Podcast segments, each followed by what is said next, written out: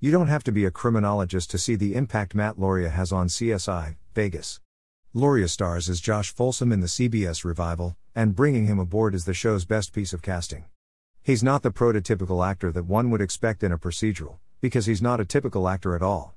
He always brings a slightly different way of looking at a character no matter what role he plays, and there's a certain live wire quality that's always bubbling just underneath the surface. Even though audiences are just getting to know Josh, there's already a sense that there's something more going on with him, and Lauria serves as the engine whose energy propels the new CSI Vegas cast forward. It helps that he has past experience with the franchise. He guest starred in three CSI season 12 episodes a decade ago as FBI agent Matthew Pratt. It feels pretty sweet, he recalled when we connected for an interview. I don't think I could have ever imagined then that I would be doing this exactly 10 years later.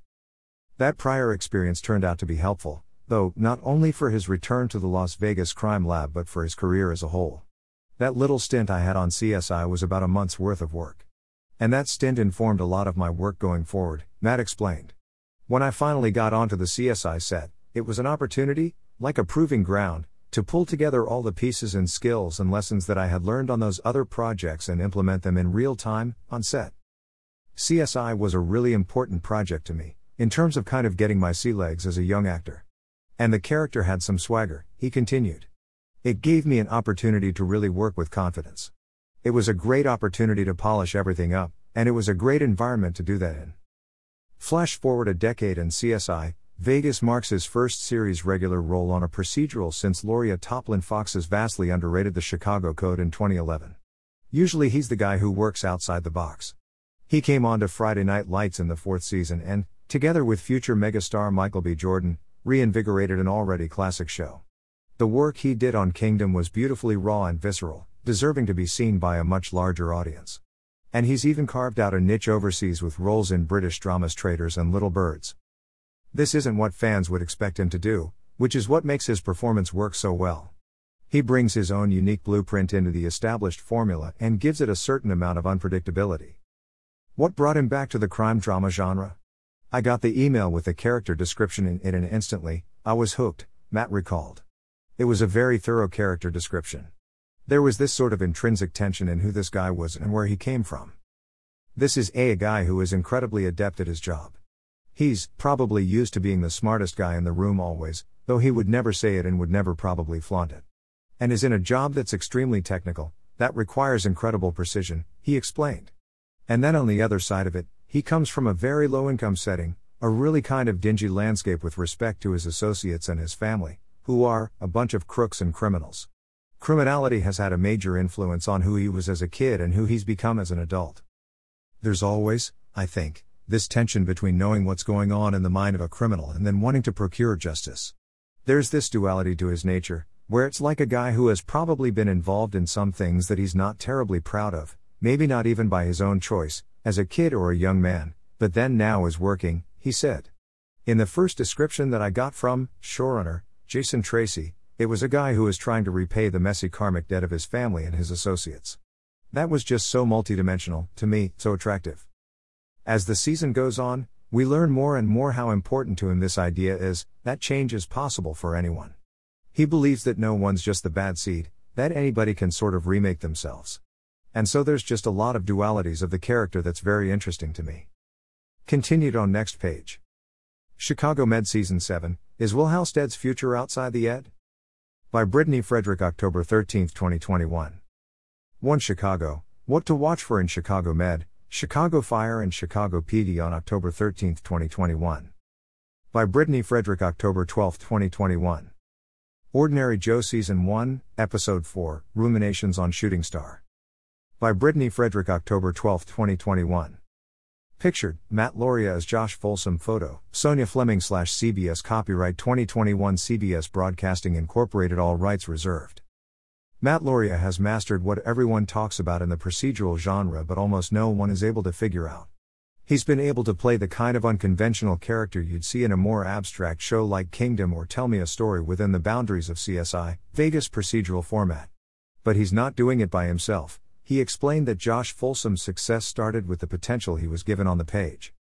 Jason Tracey has these incredibly well drawn characters, And the thing that he's leaned into in a really extraordinary way is the depth of the characters and the relationships, he said. What better environment or forum for characters and relationships to be revealed than under such pressure and stakes weekly? You're navigating those relationships and whatever's going on in your life personally, but against the backdrop of we've got to go now, because this person's life is in danger, or we need to go solve this crime, and the stakes couldn't be higher. That sort of pressure adds a really interesting dynamic to relationships. And I think Jason hasn't at all skimped on the depth of character. They're all multidimensional, really interesting characters, and they interplay really nicely off each other. What audiences will see as CSI, Vegas continues is not just how Josh's relationships with his colleagues and the returning CSI characters are fleshed out, but the influence that they have on him as he continues to evolve, too. It's a two way street for this guy who's never static. I really enjoyed developing the relationships with my castmates, particularly Mandeep Dhillon, because our characters are tightly linked together. We're sort of the co lead investigators or alternating lead investigators on cases we spent a lot of time working side by side, and there's a tension between the two of them. There's a deep respect and a bond of friendship, Matt said. Then there's this kind of question lingering of wait, is there something else there? Certainly, in Josh's estimation, she couldn't check any more boxes. She's an extraordinary young woman that he's so impressed by in every regard. There's a beautiful relationship between Josh and his boss Maxine Roby, played by the indomitable Paula Newsome, he added. There's this really interesting sort of older sister, younger brother kinship there, where they have sort of ideological differences, but there's a lot of love and a lot of deep respect and trust in that relationship. That's a really fun relationship to play as it goes along. And then obviously I have a blast with all of our legacy characters, and also with Jay Lee and Mel Rodriguez, who have extraordinary characters too. Of course, one can't talk about CSI without discussing the offbeat and sometimes bizarre cases that get thrown the team's way, a tradition that CSI, Vegas is going to continue. Literally every single script after the pilot, I would go, wait, you wrote what? Matt laughed. The scenario or the environment that the cases each week plunged us into were really fun or exciting, and I could have never guessed them. Some of the circumstances are highly unusual and pretty extraordinary. While he couldn't say anything about exactly what Josh and his team will face in the rest of the season, he did tease that the sixth episode is bizarre, it's weird, it's a little creepy. Episode 6 is a hoot, and I think you guys will enjoy it. But just before that, Josh will get the spotlight as CSI. Vegas viewers continue to watch Matt unpack his unconventional hero. From episode 5 onward, more and more about who Josh is really starts to crack open, he revealed.